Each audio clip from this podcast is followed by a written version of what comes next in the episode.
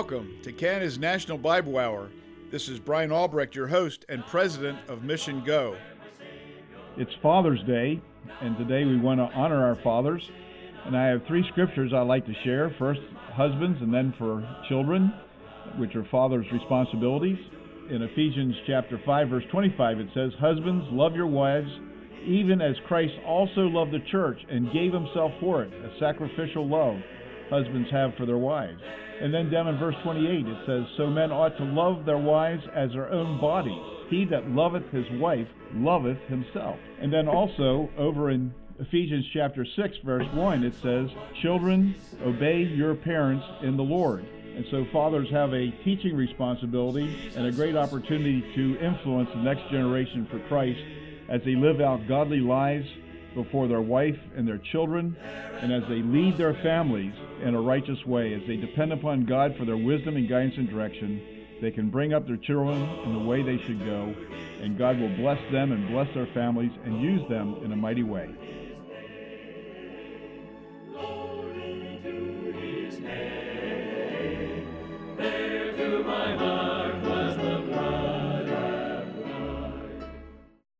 stubborn last have yielded. I would be thine and thine alone. And this the prayer my lips are bringing, Lord, let in me thy will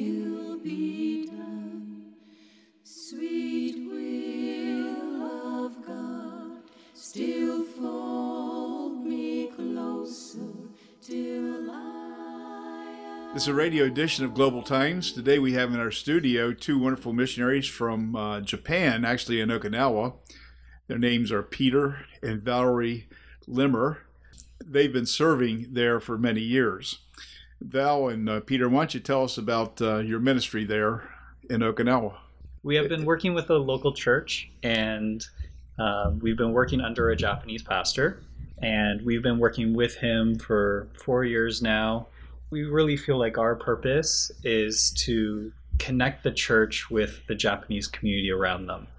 As foreigners, we have opportunities to be able to meet people to to make those connections that Japanese people often find hard to make, especially Christians.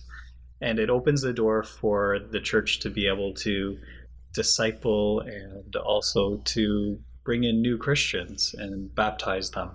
So we really feel that this ministry that we have with the church is really incredible. I believe that's true. I was able to visit Peter and Valerie a year or two ago and saw the great impact they have on the, the church. And I, I really appreciated the pastor being so much for their, their ministry and their outreach. And they really contribute a lot to the church. I mean, Peter has a wonderful gift with the violin and music. Valerie can just about cook anything that, that they have over there. So they, they really contribute a lot to the church. But then all this outreach where they're able to make connections in the Japanese culture, which is sort of a, a culture that doesn't communicate one to another. They're sort of clannish in ways. They're trying to break through cultural barriers and uh, trying to present Christ to people who never would be open to it otherwise. So we're really thankful for their ministry there. Well, listen, do you uh, would you like to share uh, about some of the folks that you minister to or have an impact in their lives? Absolutely. There's one uh, fellow who comes to mind in particular. We've nicknamed him Theo. He has a Japanese name, but we try to protect his privacy.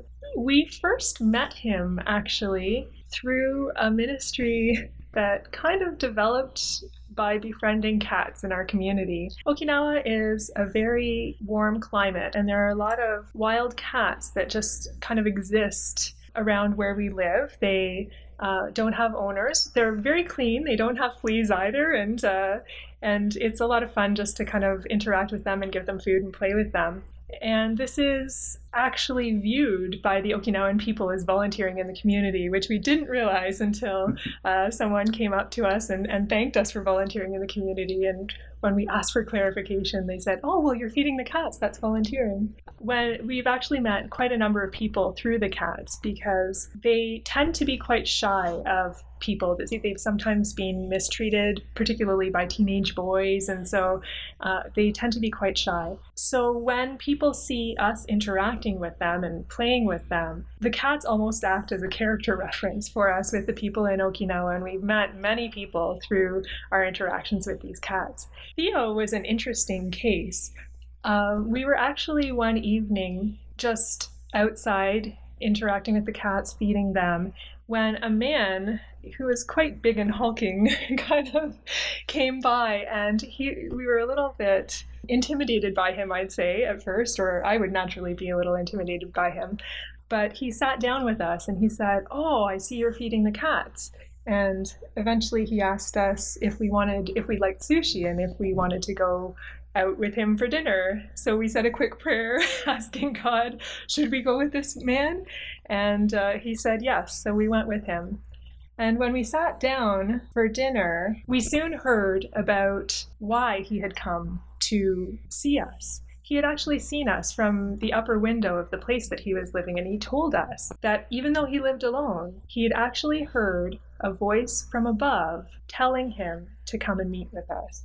Yeah, those were his exact words, a voice from above. And so he came over and met with us, and we started to meet with him on a semi regular basis. He decided that he wanted to meet the pastor. And so we had tried to make a time where we could all get together with the pastor, but we were unable to find a convenient time for everyone. And one day he just decided that he would up and go and go to the church. And so he went to the church unbeknownst to us.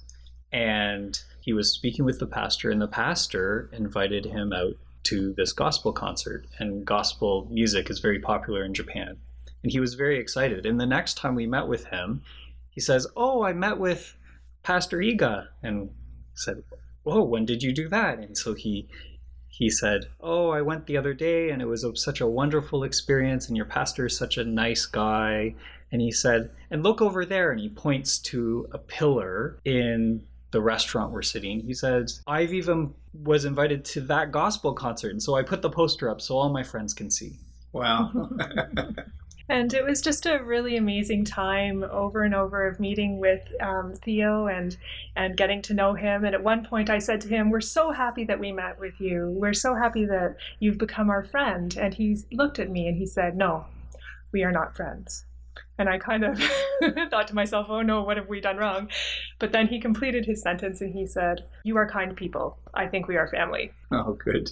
And that is good. Yeah. So we we've just had amazing opportunities to share the gospel with him, and he's actually um, in invited us to meet a whole bunch of his other friends and has actually been an amazing person for connecting us with other people that we can share the good news about Jesus with as well. And so he hasn't become a Christian yet, but he did come out to that gospel concert. And it was really neat to see how even the message within the gospel concert really closely mimicked a lot of the themes of our discussions, except using better Japanese than we could muster. So, wow, well, that's a great story. Uh, the Cat Ministry produced all sorts of friendships and uh, friendship evangelism.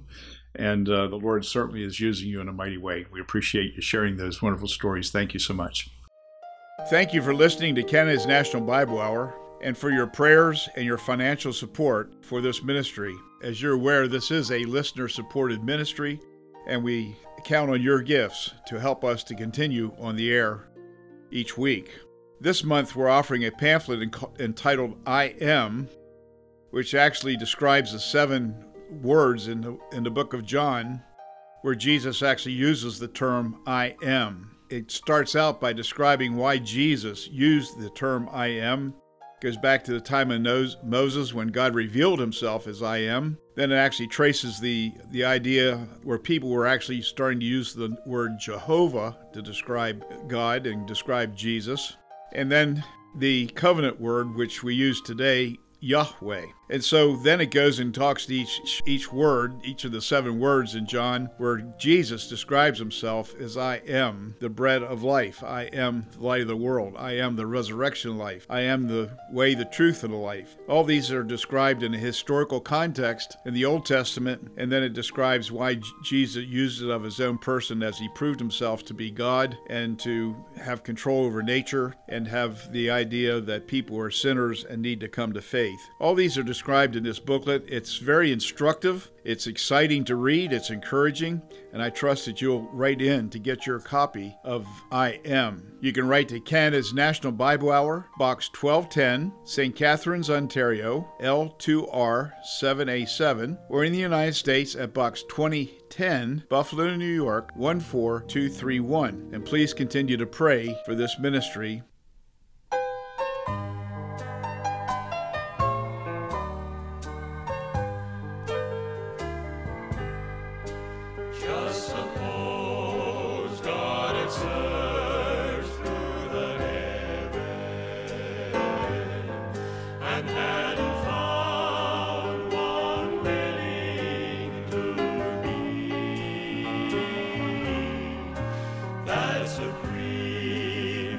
sacrifice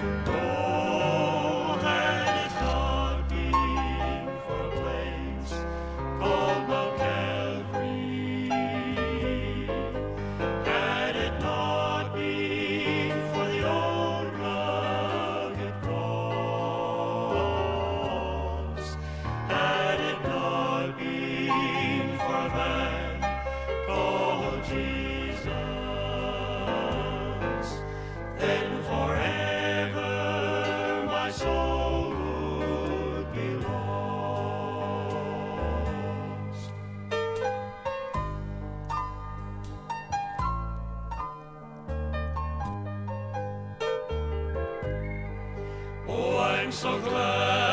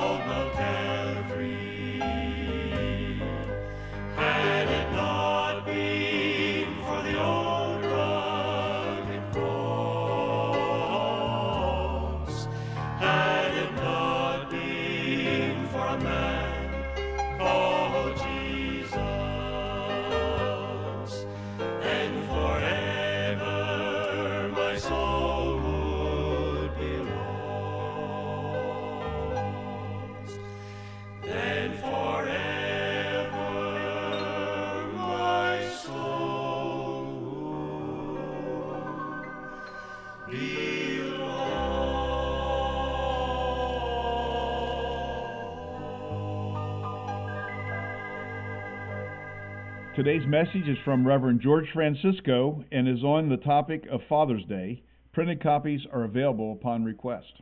Special greetings on this Father's Day to every listener and especially to all the dads. May the Lord bless you, give you wisdom and courage as you endeavor to lead your family in the ways of the Lord. In honor of fathers, I'd like to quote a writer who paid tribute to his father in the words of a poem entitled My Dad. Some boys, they call their dad Papa. Oh boy, that makes me mad. It sounds so stiff and like a book. You bet I call mine Dad. And he's a good one too, you bet. The boys all wish they had a father that would laugh and play and love them like my dad. Of course, sometimes when all the bills come in, he's mighty mad. And then we sit as still as mice and hear him storm. Poor dad. It's always over soon, and then you bet we all feel glad. And then we climb up on his lap and hug and squeeze our dad. You can't have kids and money too, he says, and so he's glad the good Lord made him poor, or else he mightn't have been our dad. I don't want to be president like most every little tad. When I'm grown up, I'd rather be a good man like my dad. Well, may we all, by God's grace, live good lives that our families and those around will be drawn to our Savior, the Lord Jesus. Today, our topic is a strong man's deplorable choice. To every little boy, there is no one as big and strong as his father. In the Bible, there were many strong men, some good and some bad. Goliath was a big, strong man, but regrettably, he chose to oppose God and God's people. David, the shepherd boy, would not have been thought of as strong, yet because he knew and obeyed the Lord, God enabled him to defeat the giant. Our talk today is about a man named Abner, who lived in the time of David. 2 Samuel chapter 2, verse 8 says, Abner, the son of Ner, captain of Saul's army, took Ishbosheth, the son of Saul, and made him king over all Israel.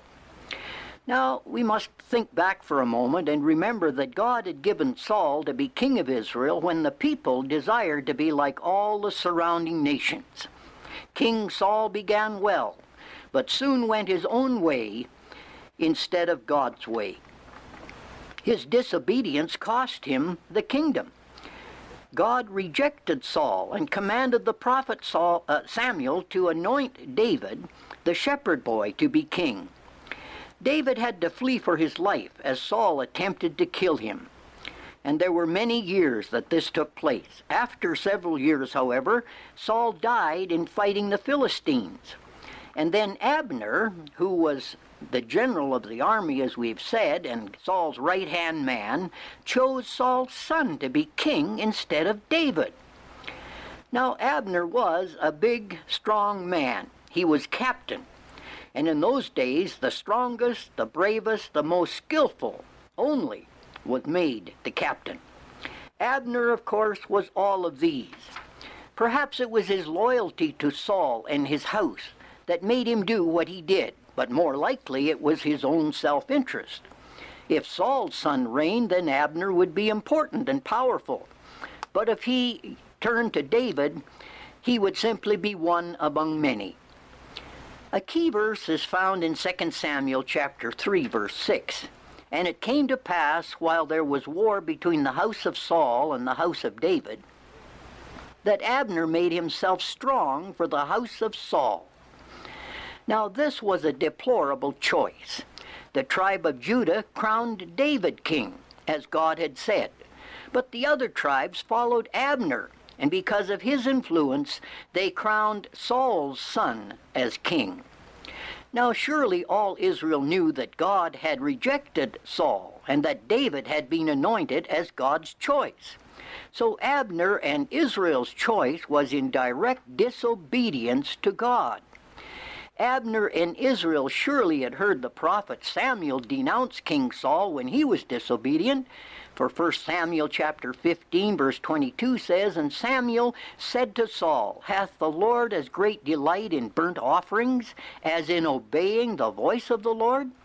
Behold, to obey is better than sacrifice, and to hearken than the fat of rams. For rebellion is as the sin of witchcraft, and stubbornness is as iniquity. Because thou hast rejected the word of the Lord, he hath also rejected thee from being king. Now, surely if such consequences fell king, befell King Saul because of his disobedience, how could Abner and Israel expect to escape such dire consequences? And of course, dire consequences followed. There were many soldiers of both sides that were slain because of that unneeded war. This was a deplorable waste of human life and all the suffering that accompanied it. Then, Abner and Israel's refusal to anoint David king was a serious wrong done to David. This was akin to treason. Fortunately, David did not press his rightful claims, but waited patiently for the Lord to work things out. Abner's action was also deplorable because he chose to support a futile and losing cause. His skills, efforts, and labors were spent for that which would not last. For the house of Saul was doomed to obscurity, and the house of David alone would triumph as God had said. So we read in 2 Samuel 3 Now the house of David waxed stronger and stronger, and the house of Saul waxed weaker and weaker. I wonder today how many of us are living as Abner did for useless and worthless causes. Some of these might be to live entirely for earthly wealth. To do that is to follow Abner's deplorable choice. For Jesus said, What shall it profit a man if he gain the whole world and lose his own soul? Mark chapter 8. It's one thing to live for yourself or to make a living for yourself and your family, which of course is right, as Scripture tells us in 1 Thessalonians 3, the Apostle Paul said, For we commanded you that if any would not work, neither should he eat. So God has honored the work ethic by setting creation as well as a pattern for man. God worked for six days, then rested on the seventh. We need to follow the creation pattern. The problem arises when covetousness enters man's mind and heart, when more and more things are needed, and bigger and bigger things are needed, and all of life energy is directed in laying up treasures on this earth. God says that's like spending your strength to build up the house of Saul. It's futile.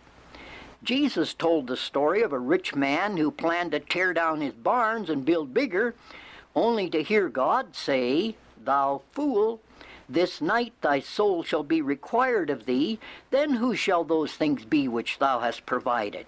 So is he that layeth up treasure for himself, and is not rich toward God.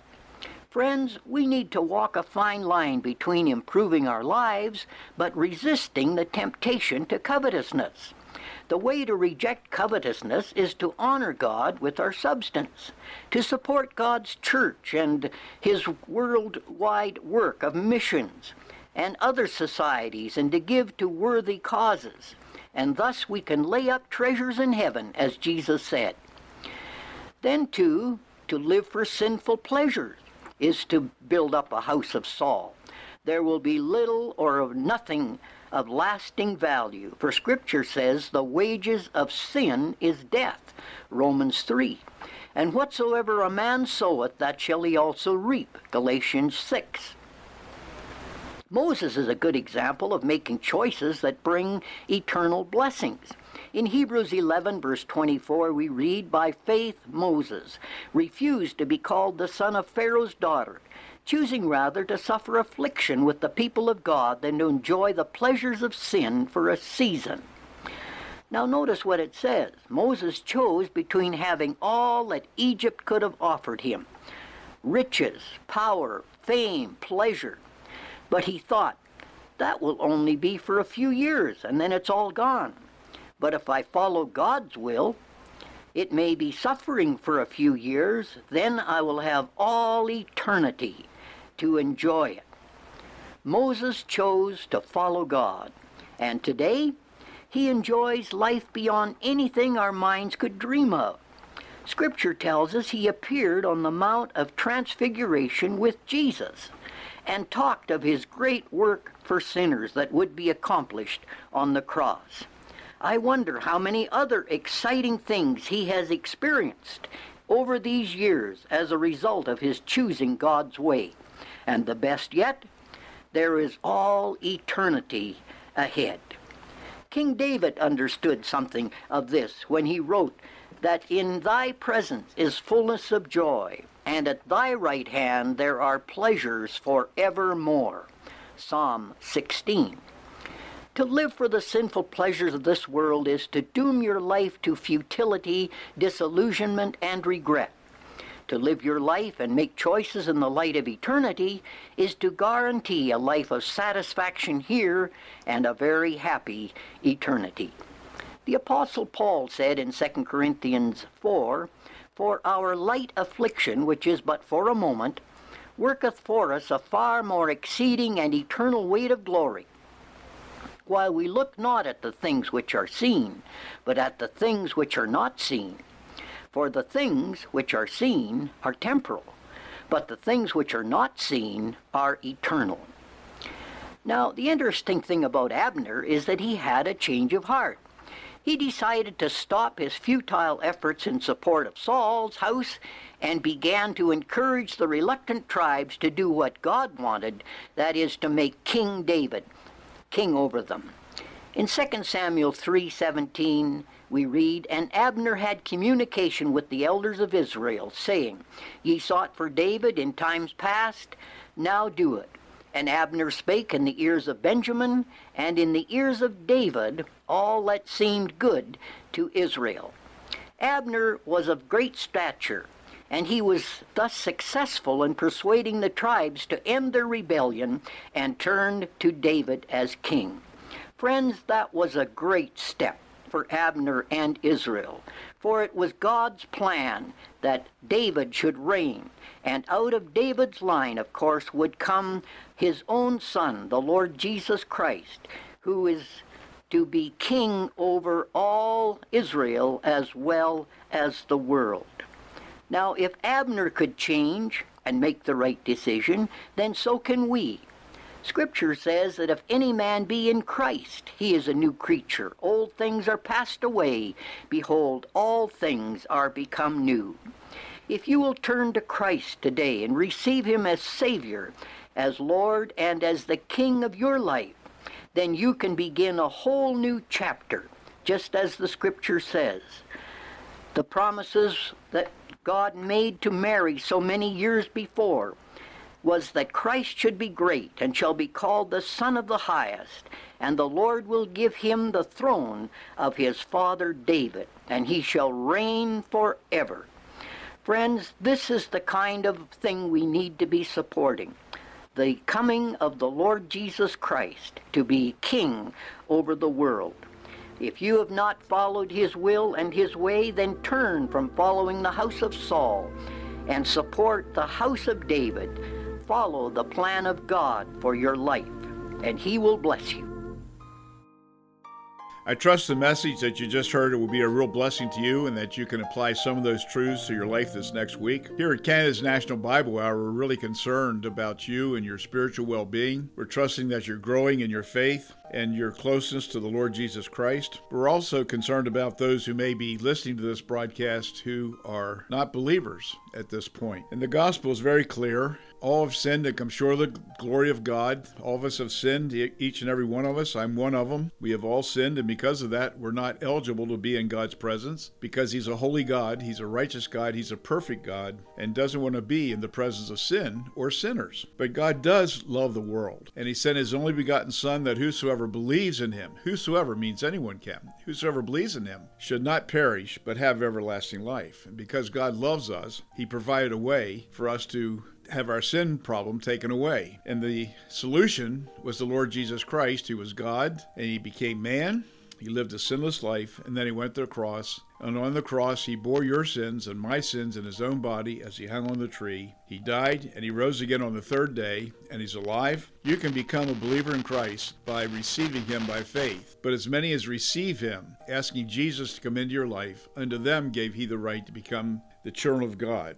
So, if you want to be a child of God, if you want to have your sins forgiven, if you want to have eternal life, you need to ask Jesus Christ to come into your heart. And as you sincerely pray that prayer, God will redeem you, He will change you, and you will be a new person. Don't forget to write in and get your copy of I Am, which are the seven powerful claims of Christ. You can write to Canada's National Bible Hour, Box 1210, St. Catharines, Ontario, L 2R7A7, or in the United States at Box 2010, Buffalo, New York 14231. May the good Lord continue to bless you throughout this next week, and we look forward to having you back next week for another precious word.